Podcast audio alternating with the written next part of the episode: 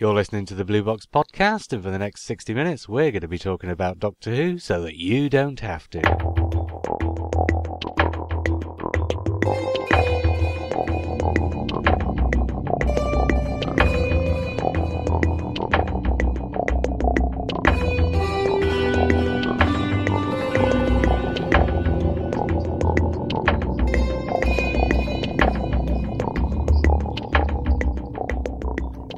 Hi, I'm JR. Hello, I'm Lee.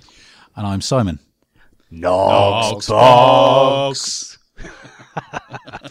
it's week six of Grant Knock, aka at Cult of Morbius, has run through of the Steven Moffat era, where he's going back to find out whether he prefers the stories a second time around. And this week he's arrived in the middle of Series 6A, as it's popularly known. And on the Curse of the Black Spot, he had this to say. I- he said, I don't think this is as bad as everyone says. It's not great, but it's not awful either. And then on The Doctor's Wife, he says, We finally get to see the story about the most important relationship in Doctor Who history. Absolutely magnificent. I adore it. Hmm. So there you go. well, of the three stories of uh, Series 6 so far, the worst he's said is it's not great, but it's not awful either, which isn't a bad start. No. That's not that's very kind as well for the curse of the Wait, crap he's right. It wasn't that bad. It wasn't that bad. I liked it. Oh, oh, you're being serious. Sorry, I thought you were joking. I liked it. I don't know. I don't really know what was to dislike about it. And uh, let's face it, as the arbiter of good taste, I am the last word. Is that it now? I'll be finished. Yeah. Uh, so we'd better come out of Knox box. So here we go. Box Box Knox. Oh, I see how you do it. It's just Yeah. box knocks. Yeah. Yes. Yes. be trying to go backwards. Oh, don't we reverse the notes as well? No. Snip, snip, Oh, sorry. No, we just do box Knox instead of Knox box. oh, we'll nail it next time. Yeah. Maybe. Lee, if you'd ever listened to any of these podcasts back, you'd have worked No, out what we were doing by now. Um, we before we get on to the subject for tonight's episodes, we've got a few emails, and I think I'm going to do the first two now and save the last one till later. This is from Helena. She says, "Hello, Blue Box chaps. Really enjoy the show, but." I'm yet another avid listener who isn't a huge Moffat era fan. The whole 11th Doctor story has been terribly clever. Yes, Simon, I understand it. Mostly looks fab, and it contains the only 21st century story that is one of my favourites ever. Unlike David in Australia, it still feels to me like Doctor Who, just in an era that isn't one of my favourites. But it's not my least favourite either. Target got me through that era. DVDs and Big Finish is doing the same job now. Hmm. I can be patient. Watching for 17 years paid off when the seventh woke up and there he was, my doctor. This era will end. Things will change. Maybe lightning will strike a third time. Meanwhile, current Doctor Who isn't the greatest thing ever, just the best thing on the telly. I do wonder, though, if there's a podcast for you in this JR with some of your not Moffat fan listeners. Mm. Yeah, that's an interesting point.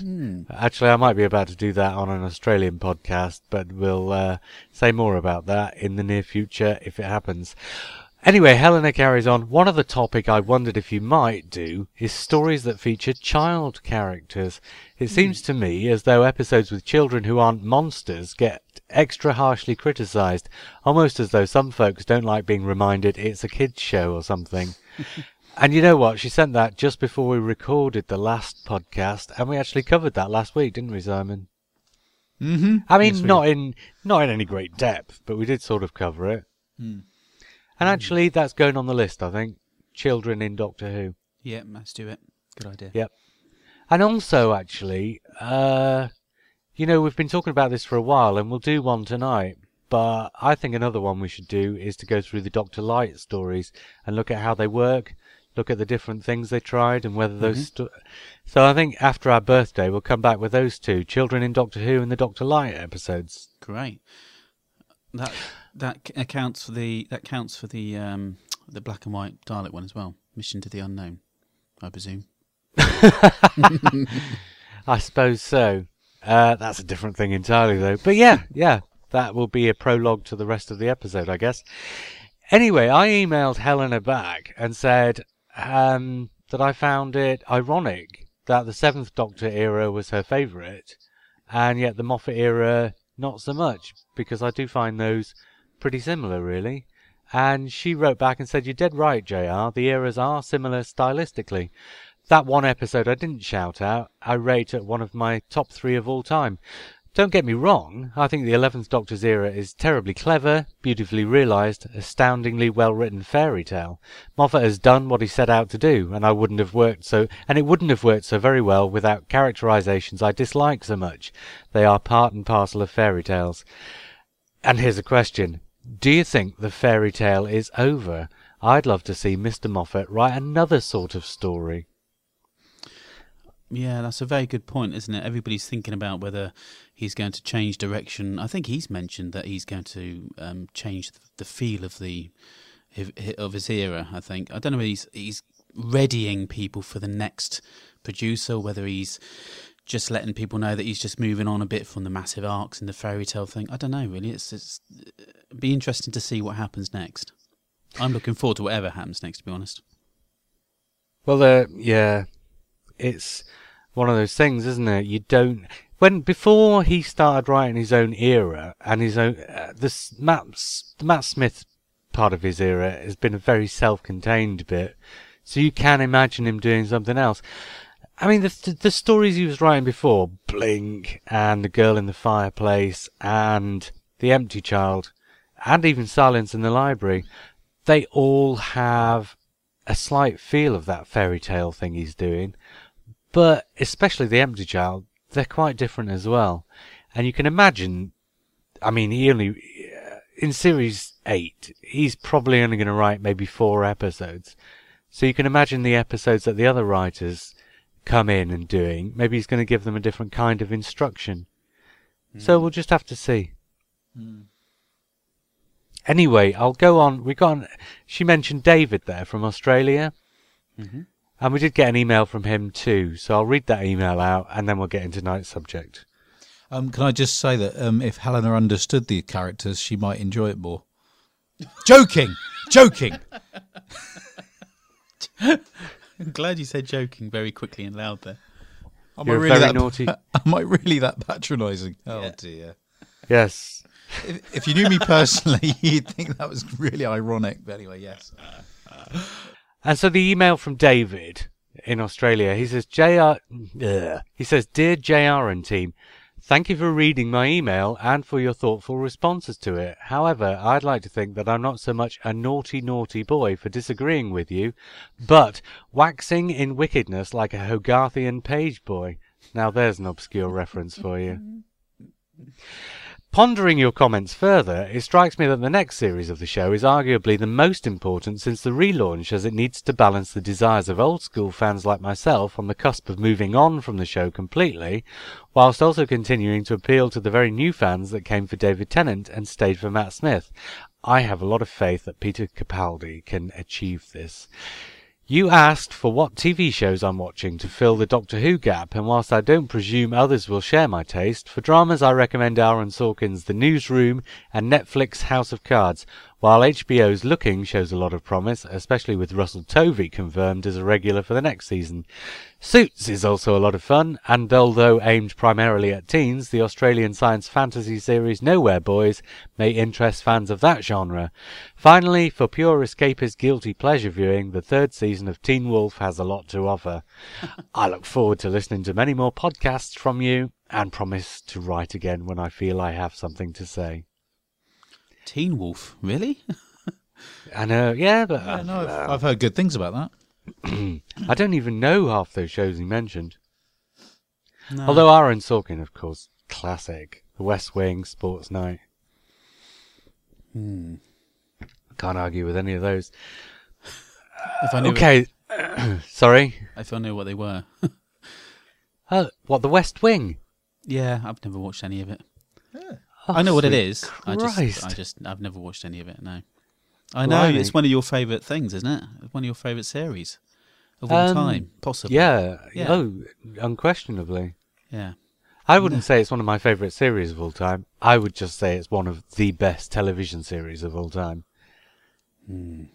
I don't think many people would actually argue with me, to be honest. No, honest. probably not. Probably not. A, a shed load of fantastic series coming out. Dead Deadwood was another really good one as well. That uh, need to mention. It's a western, for goodness' sake, but it was good. Town Called Mercy. If you like that, go and watch Deadwood. And moving swiftly along before we get completely involved in recommending television programs to each other. Lee, 20 seconds on Fear Her. Twenty seconds. Fear Her. I liked Fear Her. Didn't like the end. It was a bit trite. Uh, the Doctor didn't need to be up the top, lighting the flame. That should have been Rose. But generally speaking, I would protect that little episode, though it should have been a Sarah Jane. Is that good enough? Yeah, that'll do. Uh, 20 seconds on New Earth. Oh, I love New Earth. Um, it's got a lot of faults with it. It's not the greatest story of all time, but there's a nice feeling about it. It was on an Easter day, uh, Easter weekend, and I just remember it was David Tennant's real new shot at being the Doctor, and I love the feeling of being on a new Earth with flying spaceships and apple grass. It's lovely. Okay. New new Doctor. And uh, new, new Mark Gatiss. 20 seconds on The Idiot's Lantern.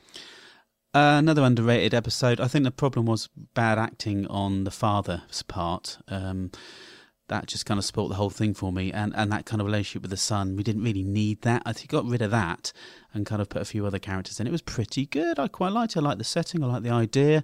Uh, the old television sets. Um, yeah, very good. I think it would have been better to stick with Mark's original idea of um, jukeboxes and sound. I think it was originally they were going to do.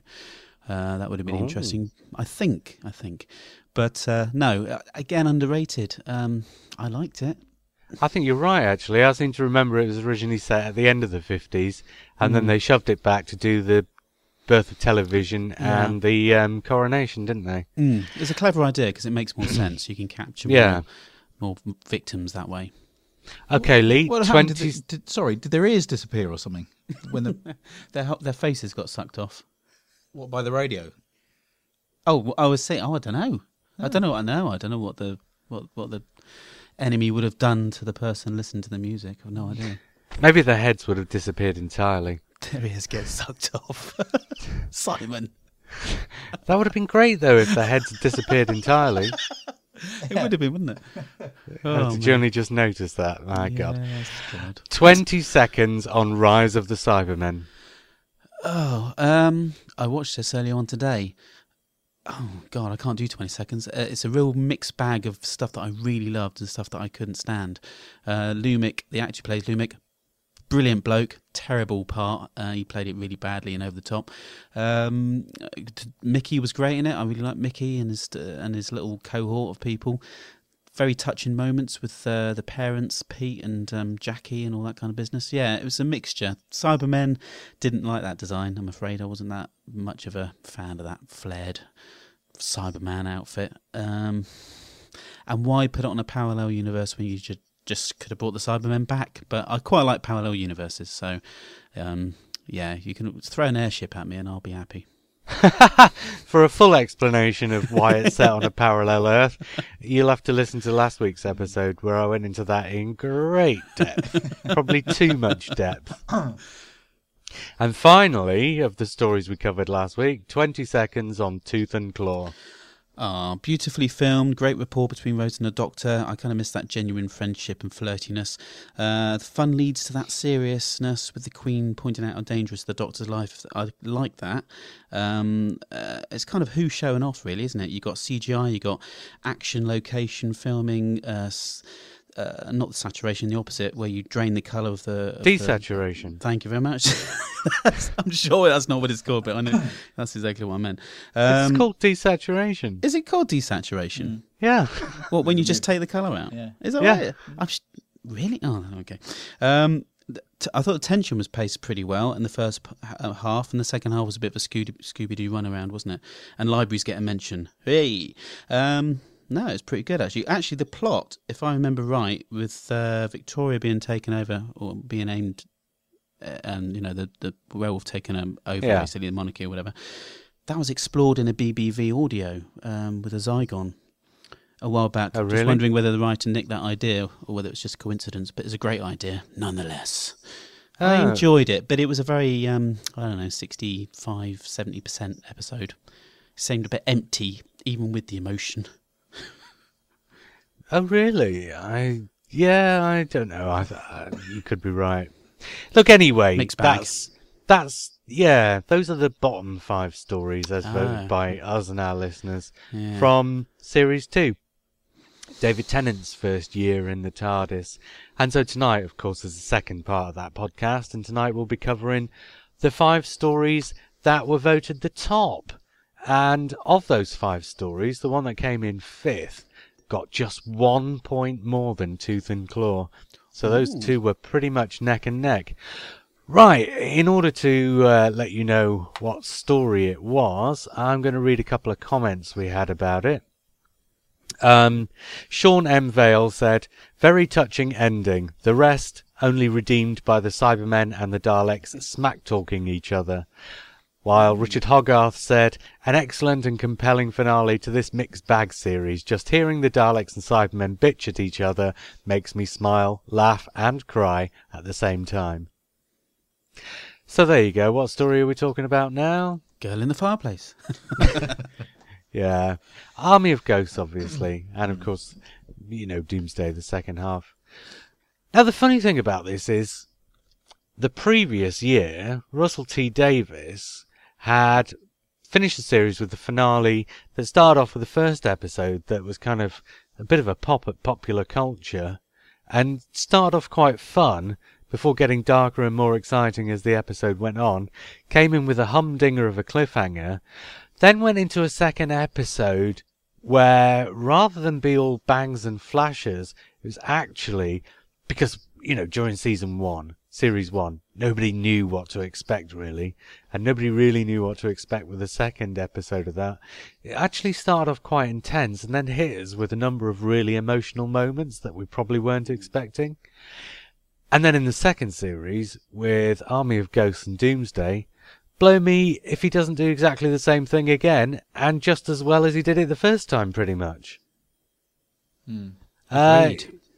yeah, I mean, instead of having a go at popular culture in the first episode, instead you've got this storyline that involves this, well, army of ghosts. And rather than, you know, being a pop at reality TV, instead it's a bit of a pop at the sort of, um, you know, the kind of programs that do spirits and mediums and all that kind of stuff. you know the kind of program I mean? Oh, Lee does. Lee does. Go on, yeah, Lee. the kind of Most haunted. Did you see? Uh, no, not most haunted. The on. ones, Was the Derek, ones about. Derek Acorah was on this, wasn't he? Did he have a little part in it? Oh yeah, I think he did. Yeah. No, not the most haunted, but the ones where they try and put put people in touch with their dead relatives. Yeah, I know. you know, the, yeah. the ones that kind of take the public to be slightly. Um, Gullible. I wasn't going to use that word, but yeah. It's true. But you know what I mean. The, the first twenty minutes of Army of Ghosts is Yeah. that really, isn't it? It is. It's, it's uh, uh, brilliantly titled. Army of Ghosts is a great title for anything. I just love it. It's almost like uh, some kind of um, Japanese uh, movie, isn't it? Army of Hmm. Ghosts. But um, the great thing about this is it it, it echoes of one of my favourite comic strips, uh, The Flood, I think it was called, with all the very skinny Cybermen that kind Oh, of yeah, appear from yeah. nowhere.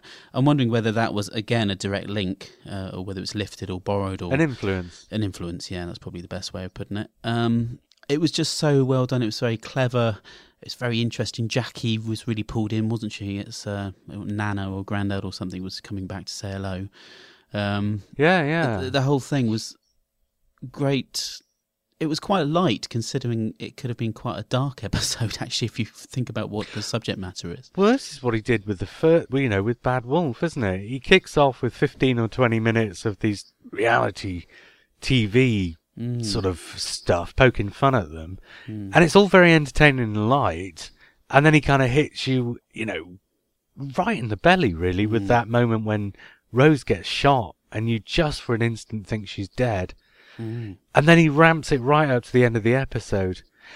And in Army of Ghosts, he kind of does the same thing. You don't get a moment quite like the moment where Rose gets shot, but you do get this build up, this sort of increasing dark build up towards tension, as it were, as you're getting into finding out what the ghosts are.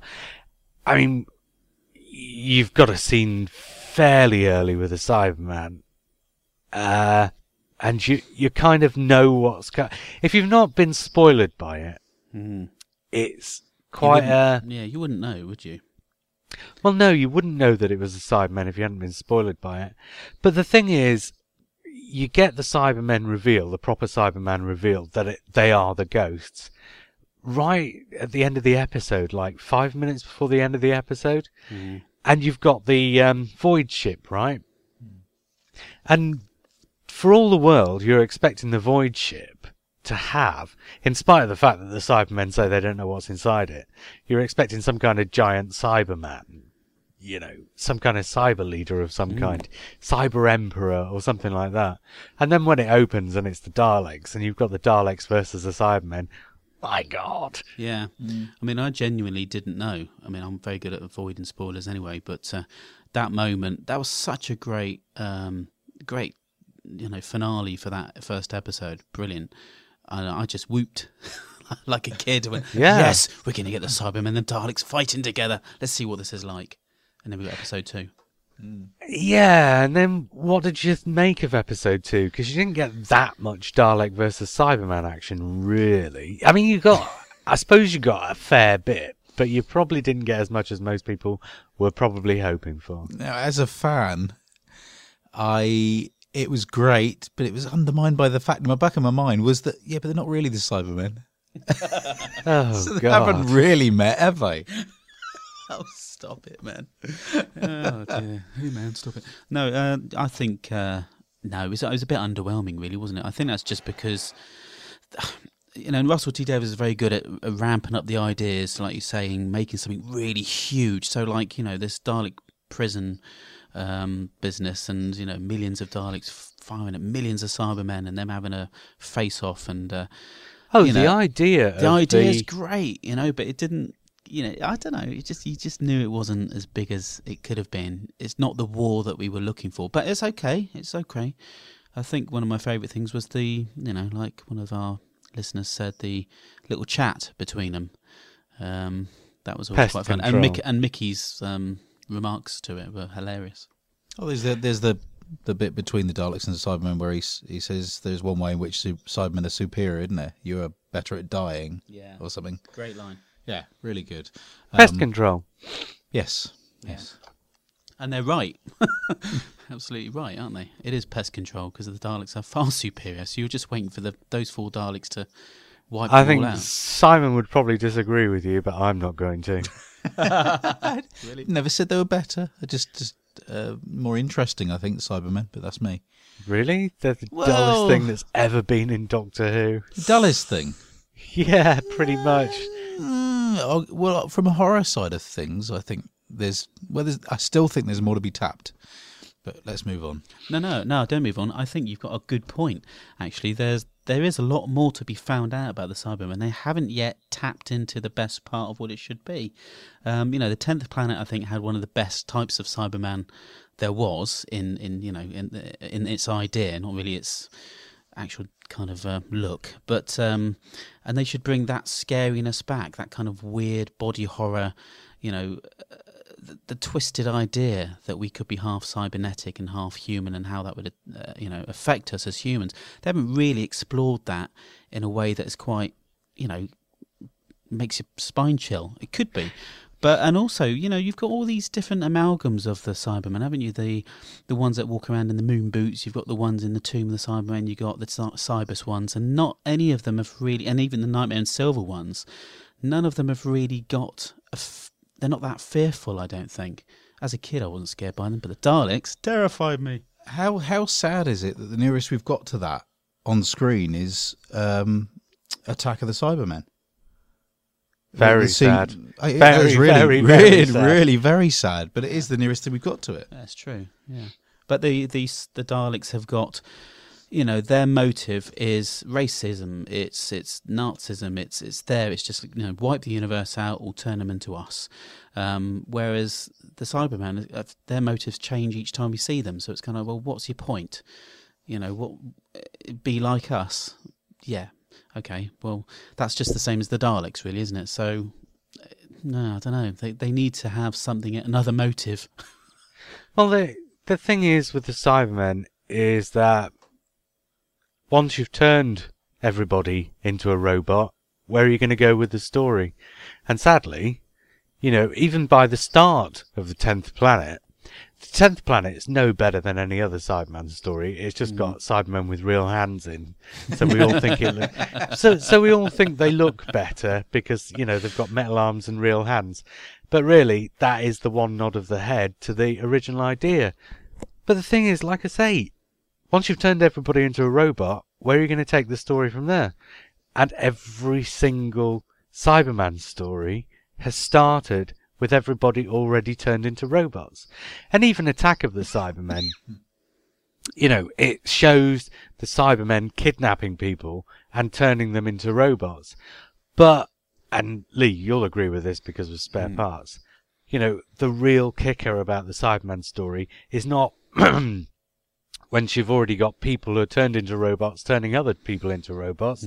It's how and why did those people choose to turn themselves into robots in the first place? yes exactly and then you get to understand why they're doing what they're doing Exactly. And of course, you know, that story is already told before they even turn up on screen. mm. So uh, there's no way you can go with it. And actually, in Rise of the Cyberman, in Rise of the Cybermen, where they sort of readdress that and come at it from the perspective of modern technology as opposed to spare parts technology, um, is as close as you're probably ever going to get. I think the best, um, the best character, the best Cyberman character we've seen so far is Handles. simply Yeah, I simply because think- he's, he's the invisible companion, the one that gets forgotten. Yeah, but I But, think you're uh, being a bit facetious when you say best. You're saying the one who you enjoyed the most. yeah, I am. Facetious is the right word. Isn't Yeah. T- Tobias Vaughan is partly cybernised, though, isn't he? Yeah, he is.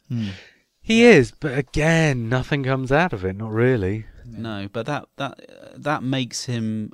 You know, he's a bit. I can't remember now. Is he a bit strong or something? He just, does he throw somebody across the room? I can't remember now. He But- does at one point, but yeah, throughout so- the rest of the story, it ma- makes no difference whatsoever. So there, there lies the the scariness. You know, he's got the strength to throttle you in a second, and he's also a very intelligent, evil businessman uh, as well. Um, and Well, the Lumic, Cybermen are robots. They should be intelligent too. But like you, you know, they've they've lost their emotion, haven't they? So that's their weakness. Um, that's their Achilles heel, really, because you can use emotion against most things that are just cold and heartless because you can think out the box, can't you? You can use intuition against logic. That's it. Thank you very much. And absolutely, you're right. That is the Cyberman's fatal flaw. But not only is it a fatal flaw, it also makes them a very dull enemy to come up against. It's like in Destiny of, I mean, uh, Army of Ghosts is almost a remake of Destiny of the Daleks. In that Destiny of the Daleks, you've got the Daleks against the Movellans, and here you've got the Daleks against the Cybermen. And although they didn't go down that route of making it about how do two armies with perfect logic outlogic each other when neither of them has intuition, they find somebody who has intuition to turn the fight against the others. Uh, Of course, that doesn't get addressed in our, in Doomsday because it is just an excuse to have Daleks and Cybermen shooting at each other. While the story that Russell T Davies really wants to tell, the story of how Rose gets left behind in a parallel universe, you know, is told in the background. And although the Dalek and Cyberman story is not brilliantly successful, uh, on the budget they had, you know, uh, given what um, constraints they had Mm. to work within, I think they did a really good job. Yeah, yeah, they did. And the the scene that you were quoting from a minute ago, where the pest control scene, okay, we all remember that because it's amusing, but at the same time, that's as much as you need to tell the story of what would happen in you know a proper you know, years long, universe spanning war between those two species. It's all there in a nutshell in that uh, little dialogue they have in that scene there. Yeah, you know the Daleks are going to win because they're the cult of Skaro. They're the ones that think outside the box from the other Daleks. They're they're designed to be, Hmm. you know, strategists and thinkers, and that's what you didn't get in Destiny of Daleks. That's why Davros turned up, wasn't it? They needed him Yeah, yeah. to be thinking, uh, you know, to give them ideas that they hadn't got because they were in stalemate. So that you know, as soon as they start talking to the Cybermen and and having a go at them and, and making jokes about them, how useless they are, you already know that the Daleks are going to be winning on this because they can think much stronger and they're uh, tough as old boots. So you're never going to get through the also- Dalekanium, are you? you've kind of the, the there are a couple of other differences between the two species as well. I mean, the Cybermen, for instance, although they look like soldiers, metal soldiers, really what they are is metal men, with the soldier thing being ostensibly a secondary aspect. They're people who've, uh, you know, whose primary reason for replacing the blood parts with steel was to live forever, right? It wasn't to conquer. They didn't turn themselves into Cybermen in order to conquer. They turned themselves into Cybermen in order to extend their lifespans. To Survive, yeah. Yeah.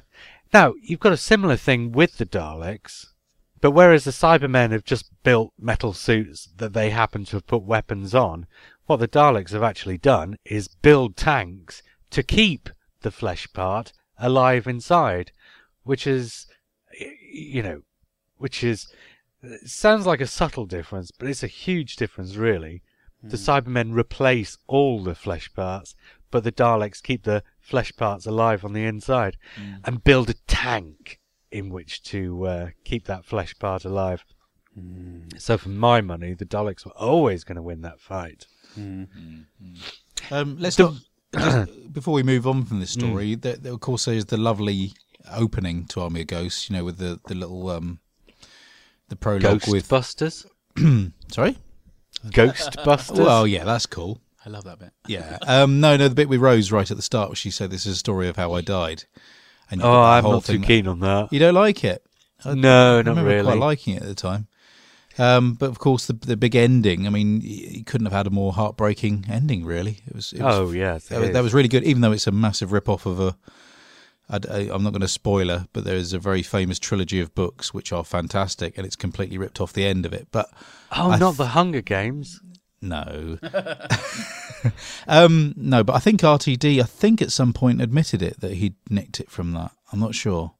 I know Oh, he, he steals from things anyway, but yeah, um, yeah. I won't spoil it for people. No, but it's don't. the ending of a Well, really, really d- good set of books. I don't know what books you're talking about. I'll and tell I don't know why you're afraid to spoil it for people Because who are either. Well, he spoiled it for me the other day, and uh, I was quite upset. Yeah, but were you ever going to read this trilogy of books? no, I just wanted to live in absolute, um, you know, Ignorance. I- ignorance. That's it. I want to live in ignorance and just believe that RTD has, has created the most emotional and beautiful thing in Doctor Who ever himself from nowhere. Oh right, so I spoiled the books and spoiled the Doctor Who for you at the same time. Yes. I don't see any reason not to spoil the books. They're out there. People would either have read them or are unlikely to be reading them off the back of this podcast, especially as you've not named them. Hmm. Would you want me to name them then? Yeah, why not? His Dark Materials. Oh, okay, fair enough. It's an identical ending, pretty much. Well, I mean, yeah. They, the only difference being that the Doctor and Rose don't want to part, but um, in the books they feel that they have to. They and interestingly, it's all to do with repairing holes between parallel universes. Oh, So well, there you go. Yeah. I have to say, though, way back in 2006 when this was first on, not being on the internet, so not having access to spoilers, and not having read his Dark Materials, so not knowing that story, I still managed to predict how the series was going to end. Yeah, I, As think I, soon remember as you it- t- I remember you telling me about this. Yeah, as soon as uh, there was a parallel universe storyline, I said, right, that parallel universe will be back in the last episode, Mm. and Rose will be in one universe and the Doctor will be in another. It's the only way it can end. Do you know that that feels easy now after the Moffat area uh, area era? Um, just trying to guess that. I mean, it- that sounds simple, doesn't it? Oh yeah, Yeah. she's going to come back and it'd be a parallel universe she's trapped Mm, on. Russell T Davies' stories always were simple. Yeah. But People were uh, always looking for the most complicated explanation, and they never should. I think it was a great idea. Uh, It's just emotionally awful, and actually, you get you know the Doctor moping around for the next season for a bit, and I'm kind of glad they carried that on actually because it it made his character even more successful and believable. And yeah, Um, and real, because if he'd yeah. forgotten all about it, it wouldn't have seemed at all real, would it? No, exactly. Oh, it's great, and the music. Can I just say from Murray Gold, is just Oh, yeah. astounding. Um, but I'm sure people know that already. But every time I play it, I just got to choke back the emotion. I will say the only thing that really spoils Army of Ghosts, or Doomsday rather, I should say, is the plot ending. You know, you've got an army of Cybermen, thousands of them, hundreds of thousands of them. You've got an army of Daleks, hundreds of thousands, if not millions of them. And how does the Doctor resolve the plot? Well, if you press this button here, it sends everybody back out through the door they came in. Fast return switch. Brilliant. Yeah. It's, It's great. Uh, yeah, I, but I I'm, know you. I know you don't like that, do you? That, that's just it's like entirely implausible because if all it took was for you to press a button to send, you know, to reverse the polarity of the uh, parallel universe window, you could have pressed that right at the start of the story, and you know the problem wouldn't have arisen in the first place. Whereas the army of ghosts, Cybermen, Daleks find each other over London, void ships, and parallel universes are plausible. Well, yeah, but what I mean, Lee, is in the I know what you universe mean, I'm just in which you yes. right, well, let's move on then. You're too far away to smack me, so Yeah, but I can try. I'm metaphorically doing it. Look, I said to Simon last week that we had a situation where of these 10 stories, there were three that were very much at the bottom. There are three that are very much at the top, and the four in the middle were all pretty close to one another. And I said Army of Ghosts was only one point above Tooth and Claw. The story that came in above Army of Ghosts was only three points ahead of that, and all three of those stories switched positions any number of times during the course of the voting. But we've got a few quotes about the story that came in fourth, and um, well, here's one from Richard Judge. He says, I can understand why this story is Marmite, but I think it's one of the most affecting Doctor Who stories of all time. When I watch it, I run a whole gamut of emotions. I think it's funny, tender, sad, and also quite horrific. I also like the way that the director elected to film it from Elton's perspective. The viewer has to remember that they are just watching the story from the way Elton chooses to tell it. It was a way of telling a Doctor Who story that up to that point hadn't been attempted before, and I appreciated its boldness, because it's nice that a 45 year old programme could still surprise you. And lastly, you have to say it's one of the best casts ever assembled. Proper TV royalty. Now, John Featonby said, Love and Monsters is a lovely hymn to Doctor Who fandom, sprained only by the misbegotten Peter Kay casting. Uh, Sean M. Vale said, just a lot of fun, charming. And finally, Richard Hogarth said, ELO, Absorbaloff, Clom, genius script. Unfortunately, some of the directing choices were not right, for me at least. Love and Monsters, then, fellas. before I start, Bliss was at a party that I once was at. the lady who plays Bliss, and uh, it was my wife's twenty-first at the time, and they are friends with uh, the mother of Bliss. I know it's bizarre. Anyway, so it was really weird seeing her and thinking, "Hang on a minute, I recognise that person." Last time I saw her watching a puppet show at twenty-first party. Love and Monsters is a weird one because the first time I watched it, I hated it so much. I just went, "What the hell is this? This is crap." Um, and then suddenly, I did a massive switcheroo the second time watching it, and it became one of my favourites of all time. Um, and it kind of jostles uh, in the kind of you know top ten, top twenty all-time faves of Doctor Who now. For me, it's it's a great episode. Telling, I think the the email from uh, I can't remember the chap's name you just you just read out did a really good uh, job of explaining it to anybody who's never seen it that you know taking it from Elton's point of view and him telling the story um, is exactly it and I think Richard the, Judge. thank you yeah the actor who played Elton who you could probably tell me as well. No, Uh, Mark. Mark uh, Warren. Warren. Oh, Mark Thank. Warren. Yeah. Because Mark Wootton is the other one. Um, he was the perfect choice, and he had this lovely kind of vulnerable. Um, you know, you just wanted to give him a big hug. You, you wanted him to be Yeah. your kind of mate, and he's a, he's a nerd, and it's of course it's a, a lovely nod to uh, fandom. Well, a lovely nod. It's also a piss take, but um, it, it's amazing, isn't it? The one thing that spoilt it for me personally was Peter Kay being in it, and I'm a bit of a Peter Kay fan, so you know, I just think he he he judged it wrong, as did uh, Mr. Lumic.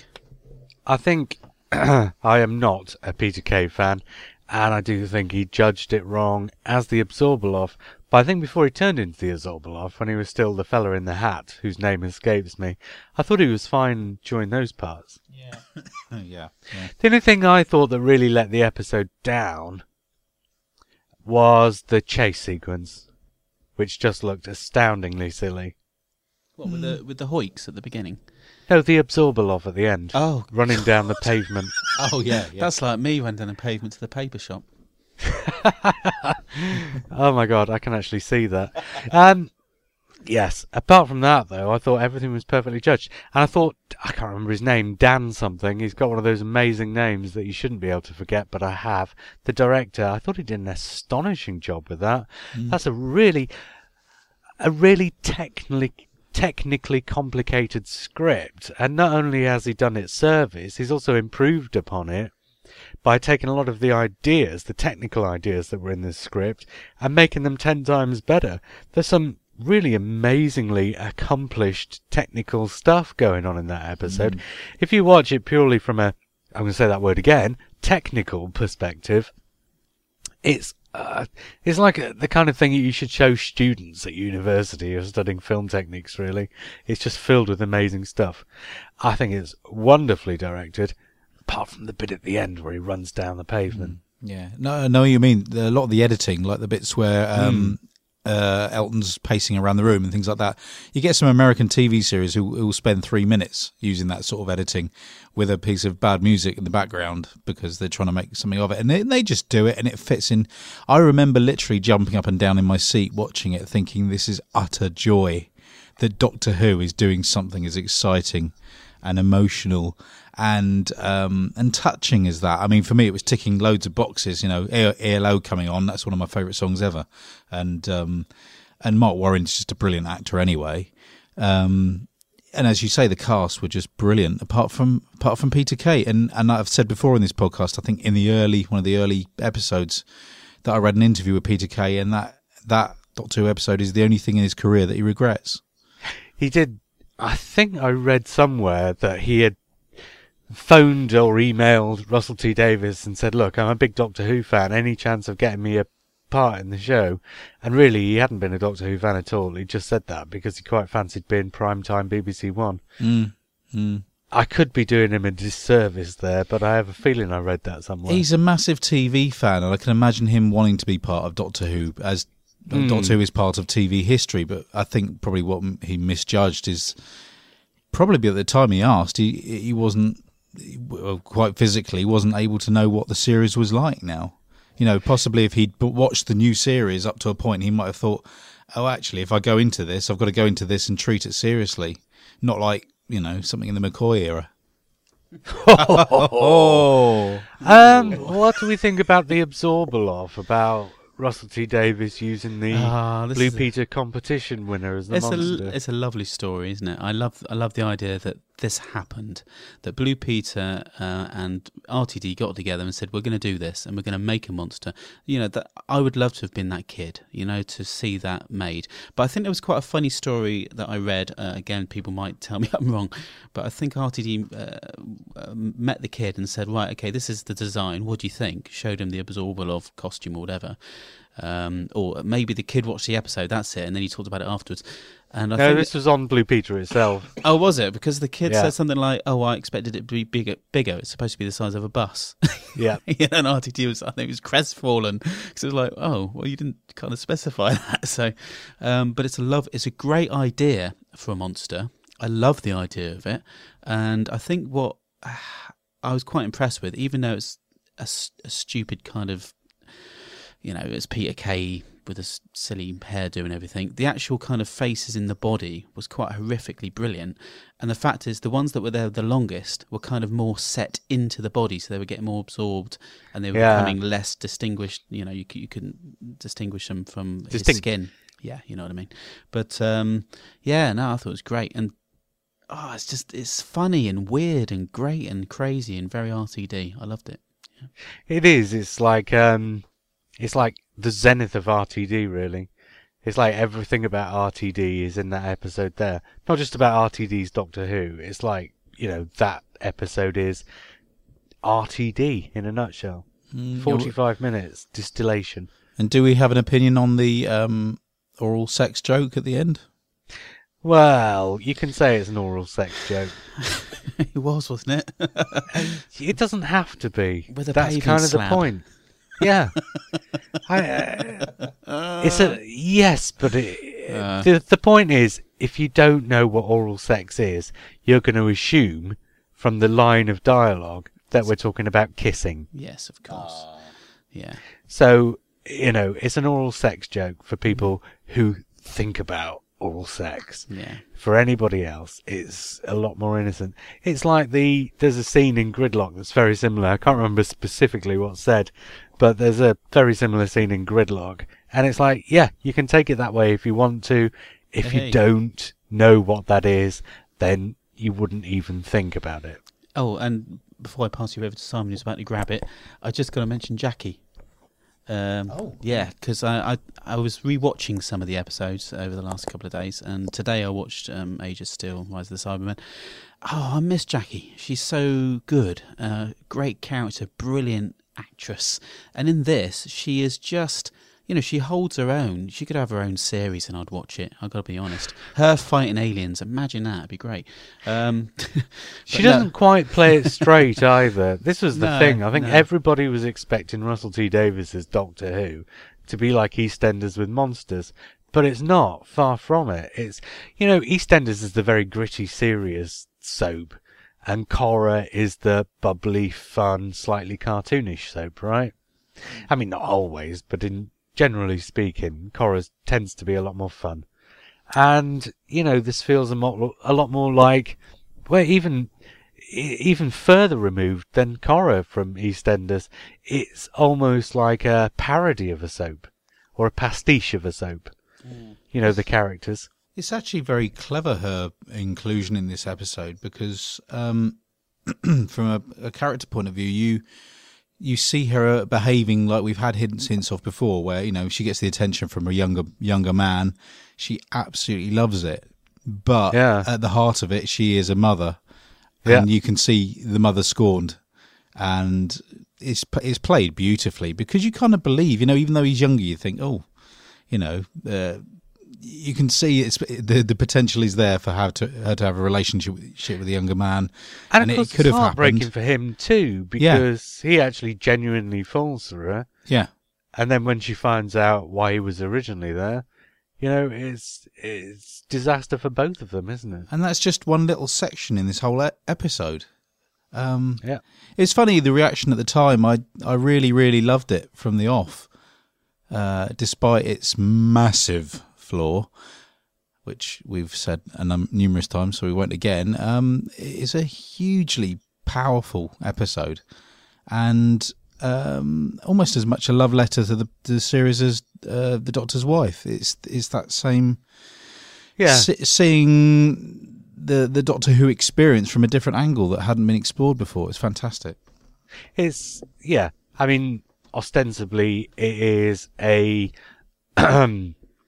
analogy of fandom, but what it's really saying is, you know, it is a love letter to the classic series Doctor Who. It is the people making the new series telling the old series how much they love it. It is. Yeah. And Jackie, um, just oh, forgotten now. I was going to say something about. Ja- Oh no, her character. You, you were saying earlier, Simon, that uh, you get a little bit more of a character development, um, and you do. You get to see her protecting not only her daughter, but she's finally protecting the Doctor as well. So you know, you, you get that kind of loyalty from Jackie straight away in that episode. You know, you come away thinking, yeah, she's. Uh, she might not approve of the Doctor, but she's she's there to protect him uh, as well. So it made him more powerful. It gave him more of a presence than just a you know some kind of chav mum, mum, mum on a state shouting at people for no reason, which is what she started off doing. And of course, that pays off in the final two-parter that we talked about just yeah, now. of course. Um, before we get into the top three, then uh, let's take another the the final email, shall we? And this is from Ian Martin. He says, "Morning, fellas. I've just I'm just listening to your series two podcast. I had sort of intended to vote myself, but having recently rewatched series two, I'm just feeling so apathetic about the whole sorry run." I would have had to have put Rise of the Cybermen Age of Steel last, though. Trigger as Davros, inventing an army of unthinking death robots, a needless new origin story. I hated this quite significantly the first time I saw it, and it gets immeasurably worse with each viewing. I am glad the Idiot's Lantern got short shrift too, just cringeworthy. The final two-parter was unbelievably dreadful too, despite having the reasonably hot Tracy Ann Oberman in it. The Satan Pit story was bearable. On the whole, I'd have probably marked eight stories in joint last place and only offered positive thoughts about School Reunion and The Girl in the Fireplace. But to be honest, as the passage of time and the glory of the Moffat era jointly serve to highlight just how shoddy the RTD era really was, I can't see myself ever sitting through a Series 2 episode ever again. However, That's strong. well, I didn't want to save this for the end of the episode for obvious reasons. However, continues Ian, as regards my watching the key to time, we loved the androids of Tara, despite the would-be king being a bit of a damp squib. Count Grendel was fun, possibly inspiring JNT to consider bringing back the Master. Stones of Blood was a bit ropey, and the eponymous stones were a bit of an afterthought. Cessair, once blue painted, was a bit tasty, but I'm loving Mary Tamm's work. I did email him back and say, so, not an RTD fan then? And he did write back to me and say the following. He said, he did a great job in most respects, but for me his stories were frustratingly aimed at 10 million normal viewers, not specifically aimed at me personally, whereas the Moff stories are much more tailored to exactly what I personally want to see, i.e. a lot of them have Alex Kingston in them. to be honest, he says, I always felt RTD's commentaries exuded an unwarranted smugness, but you can't argue with the sort of audience figures the show was getting, and my gratitude to him far outweighed my feeling that most of his stories weren't up to much. Seasons 2 to 4 were actually pretty weak, save for the few episodes by Moffat and Paul Cornell. By The Doctor's Daughter, I was beginning to panic. But RTD went at the right time. Well, only four episodes too late. A shame his swan song was arguably the absolute nadir of Doctor Who's TV output. Hmm. Well, I mean, I like it the fact that he's sharing his opinion with us, and it's a nice, strong one as well. Um, it is, isn't it? Uh, but you know, that, and that's a that, that's coming from him personally, obviously. So that's great. Thank you very much for that. I I.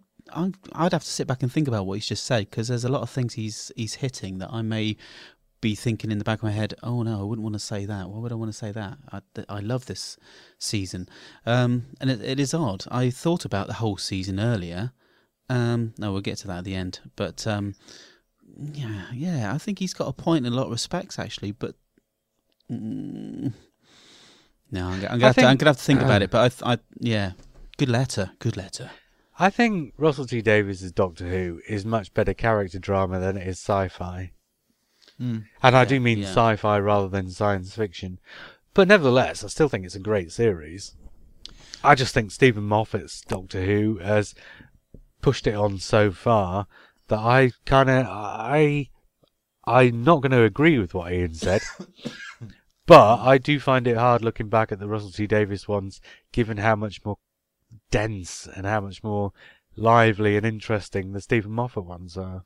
I um I think the dan- the point he's making about it being written for the average audience as opposed to a Doctor Who fan um is it's only dangerous if things which would be good for the series are diluted for those people and I don't think he did that. I don't think it it was a weak series because of that. Um and I think there's a lot there's a lot of common sense in doing that. If you're trying to get a series back on telly that's going to stay on telly, you've got to do a certain amount of that, and it's part of the reason the, the series changes so much. I think. Um, but but looking at a certain theme that was going through his letter, um, he must be very very pleased that we've got Keeley Hawes coming up with a new series. Oh, really? Oh yeah. Oh. Calm down. oh, Tracy Ann Oberman and um, Alex, Alex Kingston, Kingston. and Mary Tamm. yeah. The man has taste. Yeah, there's no denying it. Oh, okay. um, right, we're on to the top three stories now. Actually, we've been going for so long, we really ought to save these last three stories for another podcast because otherwise we're going to be here for another hour. Uh, nevertheless, actually, you know, the more you like something, the less there sometimes is to talk about it. So Yeah. let's carry on and see how we go. Three stories left. Before I read a couple of comments out about the one that came in third, would you like to try and guess which of these three came in third? Satan Pit. Lee, what do you think? I'm I'm going to agree with you. I think Satan Pit. Okay, Sean M. Vale said about the story that came in third, just a bit too long, but some genuinely scary stuff. Then there was a giant demon. And Richard Hogarth said, a great two-parter and one of my fave stories ever. You're hmm. absolutely right. It was The Impossible Planet and The Satan Pit. And I have to say, I think this is a fantastic story. The only bit I don't think I like, well, the first episode of the two is just exposition for 45 minutes.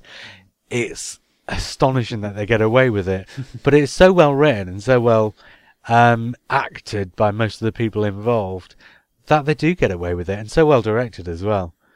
That 45 minutes of exposition feels like, you know, 40, well, it feels like half an hour of great storytelling.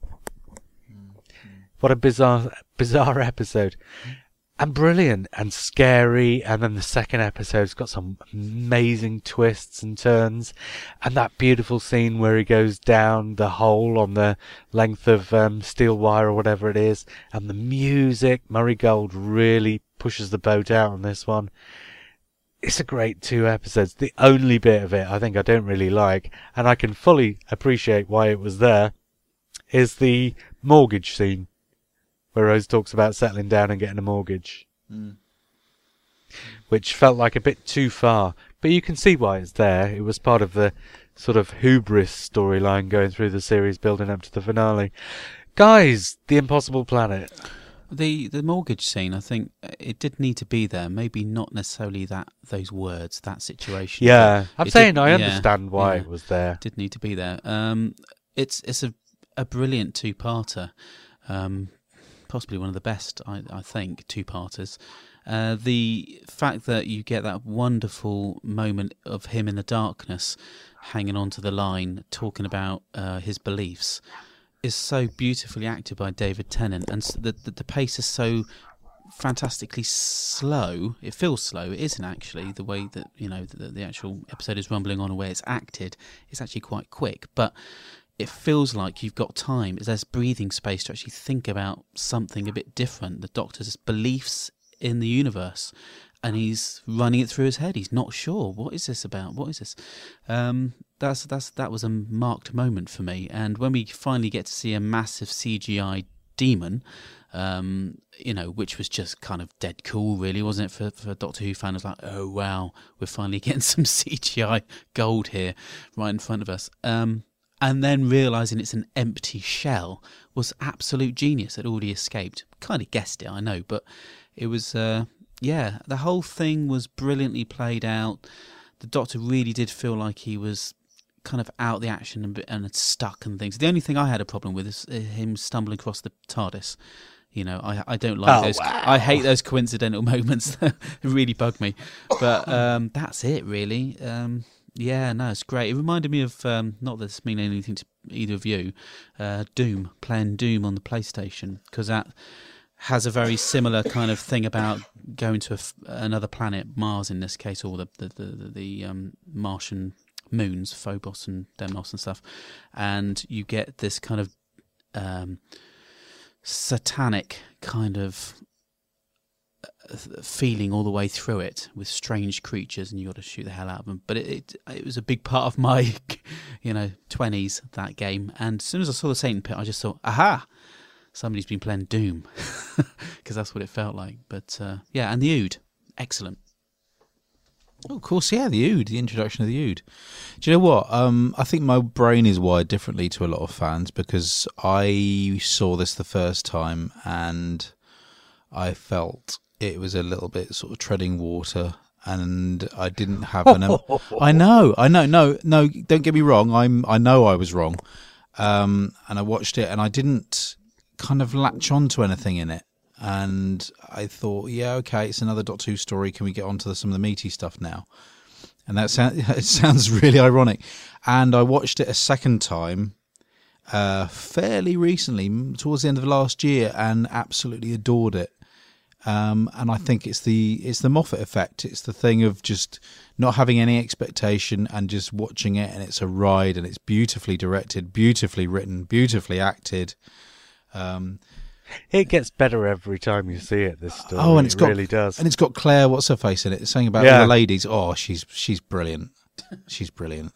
Um, you know, uh, you got the thing of the Doctor and Rose feeling like they're losing each other again, and all this sort of thing, which becomes a, a recurring thing. I know, I know, it's kind of realistic in, from a characterization point of view, but it does get a little bit wearing because I'd watching it again the end of last year. I'd forgotten how much that was a part of the series at that point. That they did have this piece of elastic between them, you know, and they were always worried about losing each other. And you thought, well, why do they go somewhere dangerous then? If you're that worried about losing each other, why the hell are you going down in pits and stuff? Um, but then we wouldn't have a series. So, um, but no, just just really, really great, psychologically brilliant, and um, that lovely thing of everyone involved playing it straight as well. And oh, imagery wise, the the bit where the girl floats off into space is just gorgeous. Yeah. Um, it visually it is stunning, and possibly the weakest visual thing in it is the demon. I think because it was very obviously CGI, but as you say, you know, budgets and what have you. There's only so much they can do, and for Doctor Who, it was amazing. It's also a remake of Kinda, one of my favourite of the 1980s stories. Yeah, with no Adric. Well, no. but basically, it's, you know, about a small bunch of humans at an isolated outpost surrounded by a sort of hmm. slave race th- who they can't read, who turn on them, and there's a kind of religious backdrop to it, and something huge and big turns on them that they can't quite understand. And so it's very like Kinda. Yeah, and uh, obviously the um, the Mara jumping into a human brain and this sort of thing is, is obviously very similar Yeah. as well. All in Um, there. The, the the other great thing I really really liked about this these two episodes is I'm a bit of a an uh, an old fashioned science fiction nut, and I like those old fashioned science fiction covers, you know, astounding stories and all that. And this actually did feel like every time we we looked at the, the spaceship taken off, for instance, and um, you know the impossible planet and the actual kind of outpost itself, all of those things just felt like pulp science fiction to me, and uh, Oh, I yeah. just adored it, you know. The art designers went to town on the sort of 50s feel with the spaceships during the Yeah. Russell T Davies era.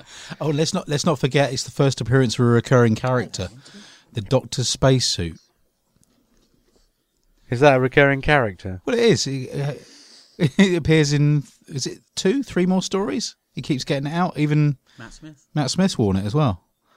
Yeah. I wouldn't have described it as a character. I'm, I'm I was joking, but I know. I think it's lovely that something I like thought that you were does about come to say something about the Ood then. No, no, no. I, I love that spacesuit, and I love the fact that he, you know, he just he's hung it up on a hook somewhere, a bit like Mister Benn, and he he puts it on every now and again. Mr. Benn. You can imagine him getting dressed up as, you know, when he's Peter Capaldi, maybe he'll get dressed up as Tom Baker one day and, you know, go to a unit reunion or something. I don't know. Speaking um, of reunions, Oh,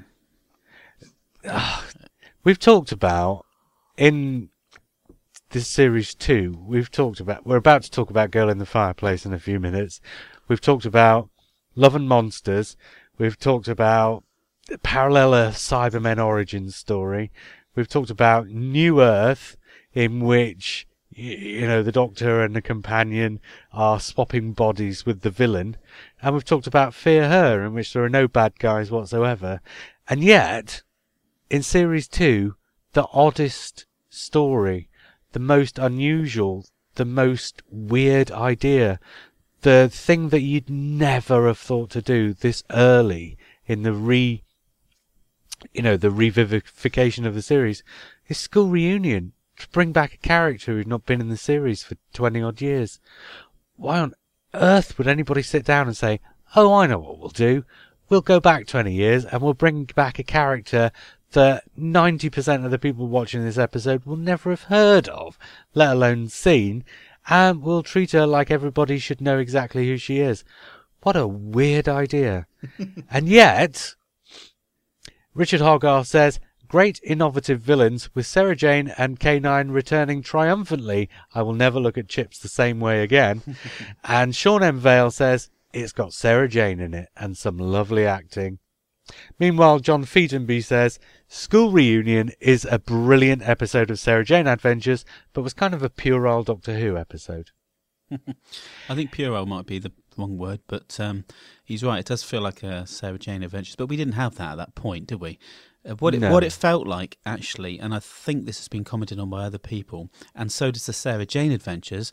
It kind of felt like the original Doctor Who in some respects. It had that kind of a feeling of watching it on a Saturday night, um, uh, Tom Baker episodes or whatever. It had that same kind of not really scaring the hell out of you, trying to do something different, sexy, weird, grown up, whatever. It was actually just felt like a good old story with a good old villain and a couple of um, strange creatures and things, and it happened to be set in a school. So you know, it it, it did feel like an old Doctor Who episode, and um, I looked at that thinking, this is odd. We have really properly gone back in time here, um, but it absolutely worked, even with the strange Grange Hill setting. It's uh, we discussed this last week, so I shan't go over it too much. It suffered from being in a block, the first block of the series of episodes, three episodes, all directed by the same director as part of one block, and in too much of a hurry, and some of it's not particularly well directed. Some of the performances, particularly from the kids, aren't great, and like I said last week, it's not the kids' fault, it's the production's fault. They just didn't give them enough time to get it right. So I don't think School Reunion will ever be one of my favourite episodes because I don't think it moves and I don't think the acting is quite up to the job. But having said that, David Tennant and Elizabeth Sladen, and of course Mickey and Rose as well. Hmm. You know, those central four really It's- make well, that it- It's a character piece, isn't it? I mean, the whole thing Mm. is, and even uh, Anthony Head. Um, I, I think somebody was oh, he's great. Somebody disagreed with me a lot the other day. Oh, who who the heck was it? I can't remember. Saying, "Oh no, he was terrible in it. What was he doing in it?" And it was uh, all this kind of business. And I was thinking, no, no, no. It was. I thought he was excellent. Uh, it's a shame that he was a Krillitane, really, because the Krillitanes I thought were a bit poor. But um, he he would have made a fantastic recurring enemy, if not the master. In fact, thinking about it. So uh, yeah. Oh no, he's, he's much better in the um, uh, the animated Oh yeah. uh, thing, the uh, Infinite Quest. He's much better in that. Yeah, there's a, in going back to the subject of the episode and it being a character piece, there's a great science fiction concept behind it. The quest to find the God equation. Hmm. But not, But in which a, is- but not in a school and them eating a bunch of chips. It, Yeah, it it's a, that's what I'm saying. It's like It's a great story. concept, a great idea, and it's kind of thrown away, which is a bit of a shame. This feels a little bit like a comic strip, doesn't it? in some places, you think there's the Krillitanes and the and the setting and the paradigm and all that would have worked um, quite well in Doctor Who magazine at some point, but the actual kind of the emotional, weighty character pieces involved were just just so f- beautifully played, and they were very funny. The whole thing was funny. Mickey saying he's the Tin Dog and all that sort of stuff. Um, Oh, and the Loch Ness monster. Yes, uh, that was so well acted. The pacing with that, that could have been Yeah. horrible. That could have been horrible to watch, actually. But no, the they both got it absolutely spot on, both of them. And because they got it so spot on, Um, last week we talked about that scene in The Idiot's Lantern. Do you remember, Simon, that I wasn't very enamoured of? Mm, yeah. And in School Reunion, Toby Whithouse does something very similar in that he takes you in a single scene with no cutaways. He takes you from a point where the characters are feeling one thing at the start to something else at the end. And he does it in a way that you can believe. You know, he shows how it should be done. Yeah. but, uh, by the by, School Reunion, utterly lovely, really, isn't it? Well, it, it is. It's testament to the strength of K9 and Sarah Jane as uh, as characters. I mean, if you're going to argue, um, it, it's a it's a funny decision to bring back old characters into a new series like that. Then you could argue the same about the Daleks. The fact is, they've passed through folklore and through. Well, the s- Daleks are slightly different. No, yeah, but they also rely on people's memories. You know, um, people, uh, the new generation possibly only knew about Daleks because of what their mums and dads had told them. I don't think you need to know about Daleks to get.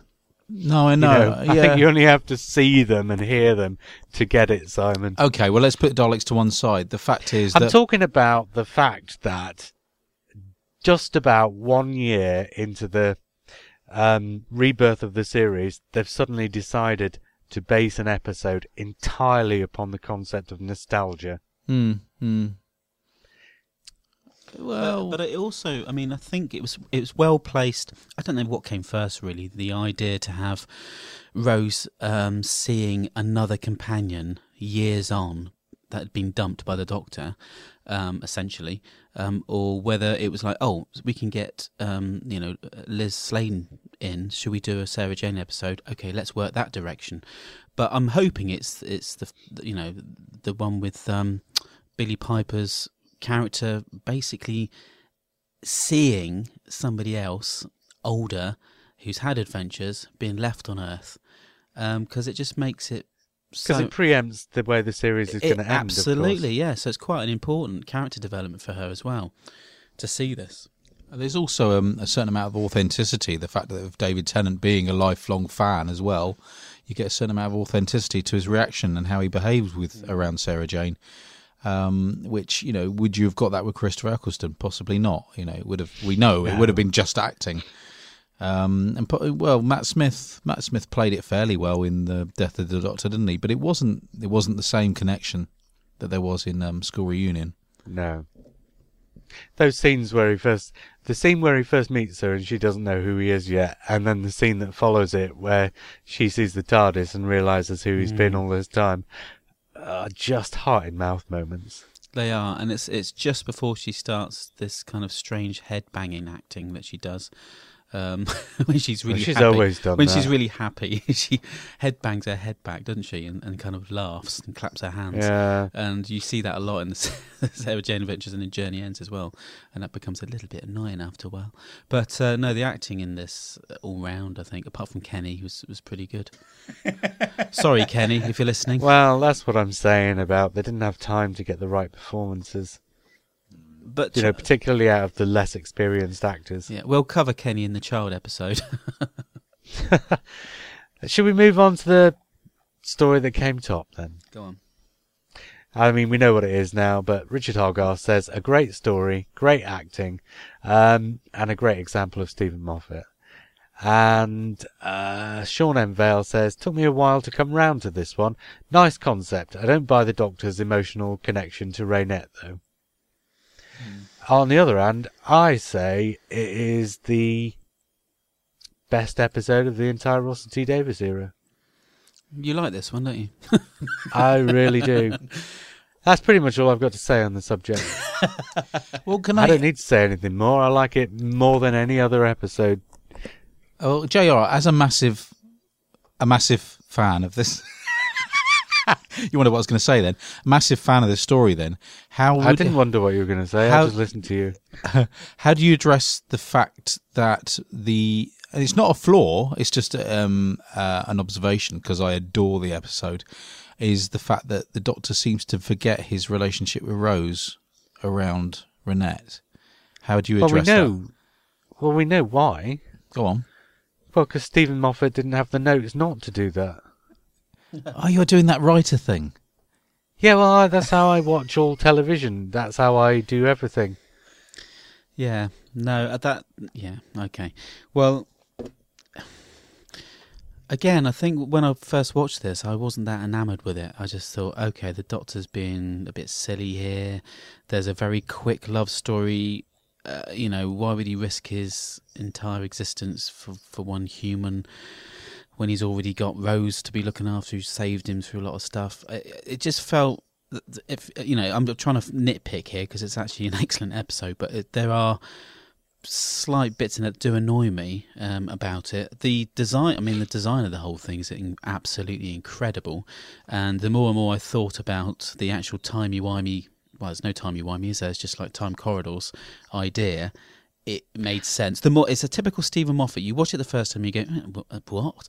and then you go and watch it again and again and again. And yeah, he does actually explain everything you need to know. You just have to be He listening. always you, does. You just It's have just to be a- listening. But Yeah. I, I do feel that this would have been wor- worked much better if Donna had been around, actually. Um, and then he could fall in love with uh, Reinette in that kind of short time. And then she could be, you know, banging him on the shoulder and saying, oh, come on, love boy, get with it, sort of thing. But having, Yeah. Ro- having Rose, it did. It did feel wrong, actually. And it did feel like they were just. He, the Doctor and Reinette, it was a story about them. It wasn't Mickey or Rose. And they were both say- sat on the side. And it was such a shame seeing Mickey not being used like Turlough in his Yeah. later days and Adric. And you just think, oh no. Well, I said this His when we first talked trip, about- he's done nothing. I said this when we talked about the male companions, didn't I? Yeah. You Horse get Mickey into space and you stick him on the sidelines. Look, when I first saw this episode, for the first half an hour, I thought it was awful. Mm. Because there's Rose gone off with the doctor, and the previous week she had exhibited some major signs of jealousy that Mickey was coming along because she's in love with the doctor and wants him all to herself. This week, she doesn't seem to care that he's off falling in love with somebody else. He doesn't seem to care about her because he's off falling for somebody else. Rose seems quite happy that Mickey's along. Mickey gets completely left behind. Mm. The doctor's prancing around for the first half an hour, being a right dick. You know, particularly when you get that scene where he's either drunk or pretending to be drunk Yeah, that's the bit that got me. boasting about, well, basically boasting about shagging a famous French person. yeah. But you get to the end of the episode and you realise why you've had all that stuff. Because if it hadn't been that up at the start, if it hadn't have seemed so easy for the first half an hour of the episode for things to slot into place, it wouldn't be quite so heartbreaking in the last 10 minutes when it all gets pulled away from under you. And it is the emotional moment. I mean, again, there's a Satan pit thing where you get time to breathe in the episode. Um, you get this, this the very last part where the um, coffin's going off, you know, and uh, he's just standing there, and he's got the letter, and he puts it in his jacket, and the emotion that David Tennant's showing is is kind of it, it's there's a lot going on behind those eyes, and he's not even moving his face. It's Um, such a brilliant. He piece doesn't acting. speak in that scene. He doesn't speak. He doesn't speak. He barely moves. Uh, but you The just bit that got me. you're looking at him thinking, "Oh my god, you know this. The bit that stuff got going me on." Was the scene before where he's in the fireplace after she's just said, You can't get back to your ship. And he says, No. And she says, Well, hang on, the fireplace is still around. And he says, Oh, is it? And all of a sudden, the excitement in his face. and he's going to take her along. He's going to hmm. take her along to the TARDIS. And he gets to the fireplace and he goes through and he's so excited. And I'm screaming at the telly, Don't leave her behind. You know what's going to happen next. You know it. Yes. You know. Do you know what? When you look at that scene again, I'll probably ruin this for you. Um, he says, um, "Oh no, it's not that scene. It's the bit where he shouts out, "I've just snogged Madame de Pompadour." Right. Yeah. It's the realization that he snogged who, and he and he hits the kind of button that spins him round on the underneath of the mantelpiece. The whole mantelpiece lifts up. So that part of the set is like really badly glued together. so I looked at it and thought, no, no, that's spoils it for me now. I can't watch that episode ever again.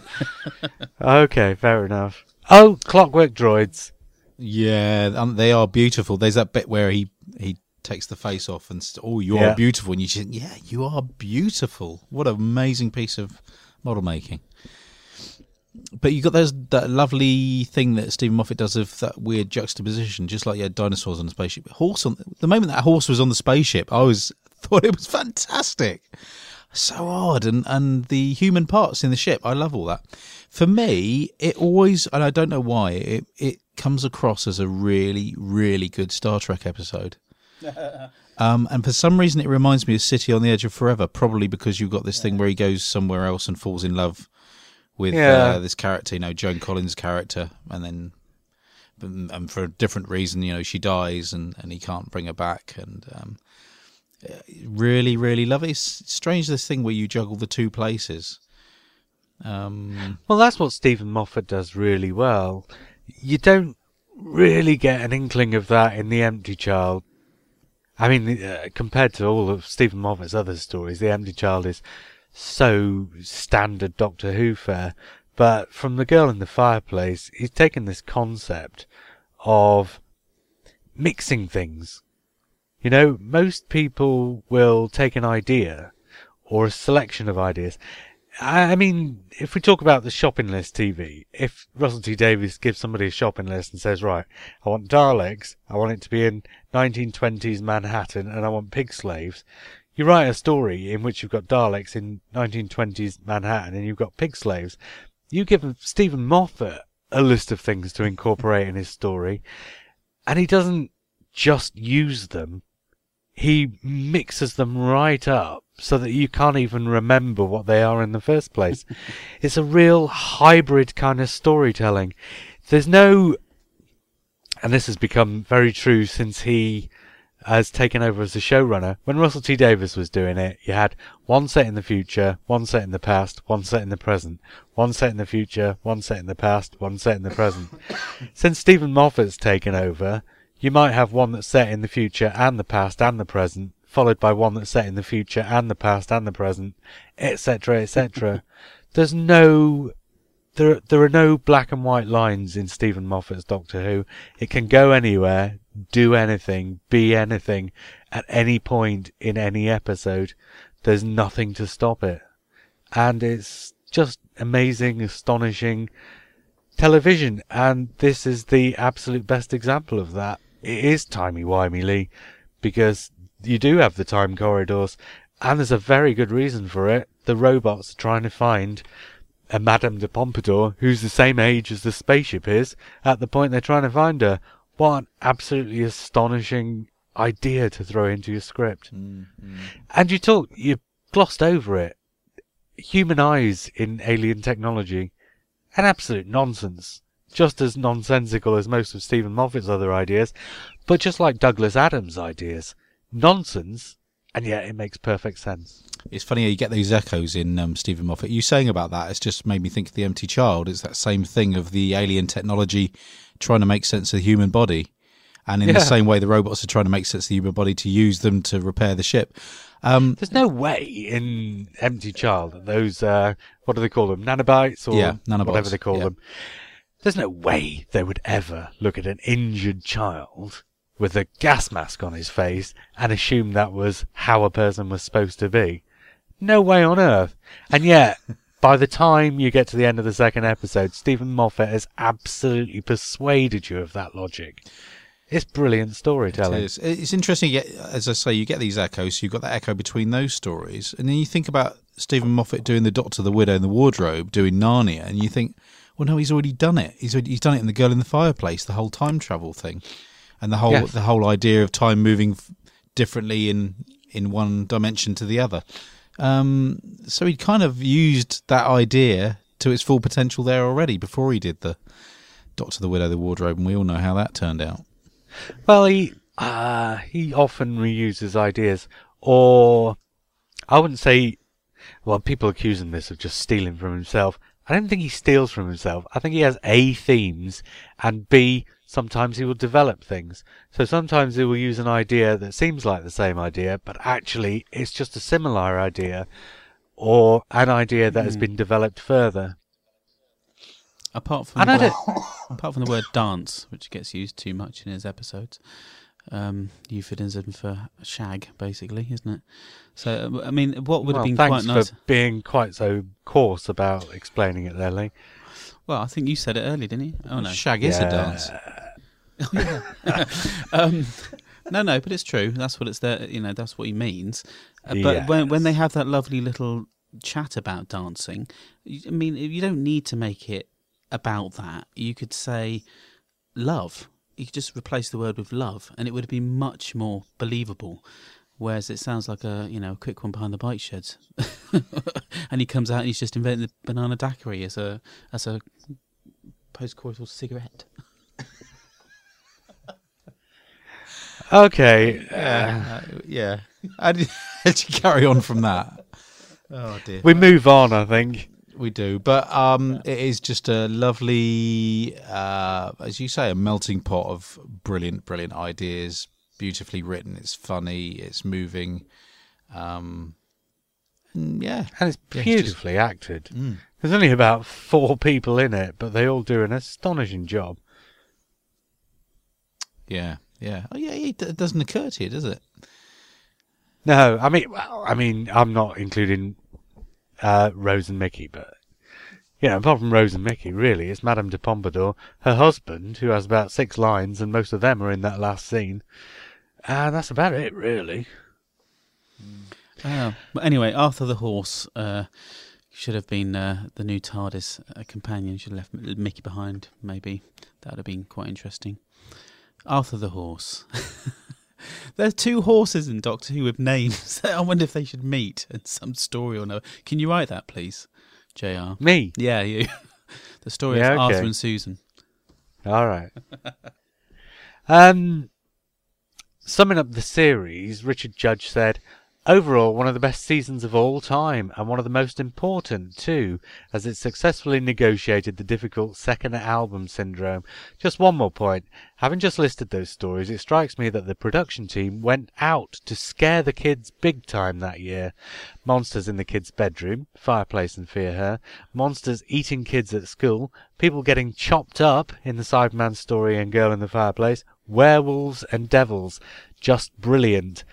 Whereas John Featonby says, it's a cracking series anyway, this one. So much darkness, wit, and intelligence for a Saturday tea time.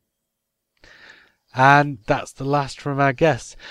I spoke about what I thought of the series as a whole last week. Uh, Lee, Series 2.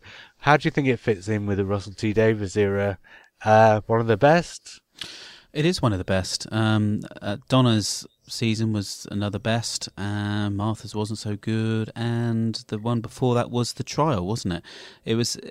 This is this is the one that um, RTD wanted to make. I think it's the one that he wanted to stamp his kind of. This is the kind of Doctor Who I want to really do, because you've got the eccentric Doctor, not the kind of man down pub thing. You've got the eccentric Doctor back, uh, the geeky nerdy guy uh, running around acting bizarre um, with a great actor in it and an interesting kind of love relationship. You know, it's got heartache and emotion. It's fun. It's bold. It's brilliant. And we were we were very lucky at the time having RTD telling us through Doctor Who magazine and other things at how happy he was doing it and how we must not worry as fans that it's in good hands and you're going to enjoy it. It's going to be fantastic. And he wasn't wrong. The stuff that was coming out was great. That whole season at the time of watching it holds so many good fun memories for me because Doctor Who was becoming incredibly popular again and everybody was happy to walk around with Doctor Who magazine out of the paper bag now. Um, do you know what I mean? Um, and there were people that I worked with that would never have touched it with a barge pole. In fact I'll give you a, a quick insight. I work in a library, and all the Doctor Who books were taken off by a particular member of staff. And I said, "Don't do that, because you know there are fat people that like it." No, no, no, it's out, it's dead. We're not doing it. So she got rid of all these Virgin books, and I thought, "Oh my, so they've all gone. You know, they've all, they've all been moved on, pulped, whatever. They're old."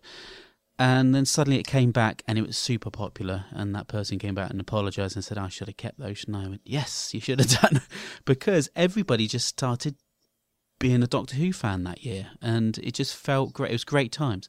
So I think the whole series, for me personally, uh, even though it's got its ups and downs and it's a mixed bag, it just holds such great memories. So I'll always be fond of it, even Rise of the Cybermen, uh, and the Idiot's Lantern, and Fear Her as well. I've got a bit of love for all of it, to be honest. Simon, have you anything else you want to say about series two? No, we, I'll, uh, I'm. I'm. First of all, I'm glad that somebody else used the second album al- analogy. Else, I'll be accused of um, doing more musical Analogies. analogies. Yeah, yeah. Um, but it's it's absolutely right. But um, it was riding the crest of a wave, and I think Lee's absolutely right that RTD was able to do with the series what he wanted to do. And when you were going, you know, you were giving a rundown of all the different sort of themes in all those stories. It was so diverse and very, very uh, just, just, just mad and um, lovely, accent- sadly, I don't think we get that the following series. We don't know. No, it was, it was very eccentric, and David Tennant was having the the time of his life. We can be very fickle, can't we? Um, and then we can look on back on it and be quite cynical about it. But think about it at the time. I mean, it was just just historic television, really. I don't think there's any other series like it. Um, well, we know there isn't because we're all fans of it, but I don't know. It was ju- it was just really great. And as you say, the next series on, yeah, wait, wait, just wait for that one. So next week, well, in a fortnight hence, is our actual second birthday 100th episode, Wow. where we'll be uh, getting together in person and uh, doing short topics and questions from our listeners. Mm. Uh, but next week, something, well, so I hope incredibly special by way of a pre-birthday strike. Uh, not going to say what it is though, but we've already recorded it. Uh, Yeah. I think, I hope the listeners will enjoy it. I- think so. I'm sure you will. I'm sure you will. Do you mean there's only one Sorry, listener? yeah, yeah, I'm sure he will. I'm sure it will. Uh, in the meantime, though, I was JR, I was Lee. And I was Simon. and we will speak again soon.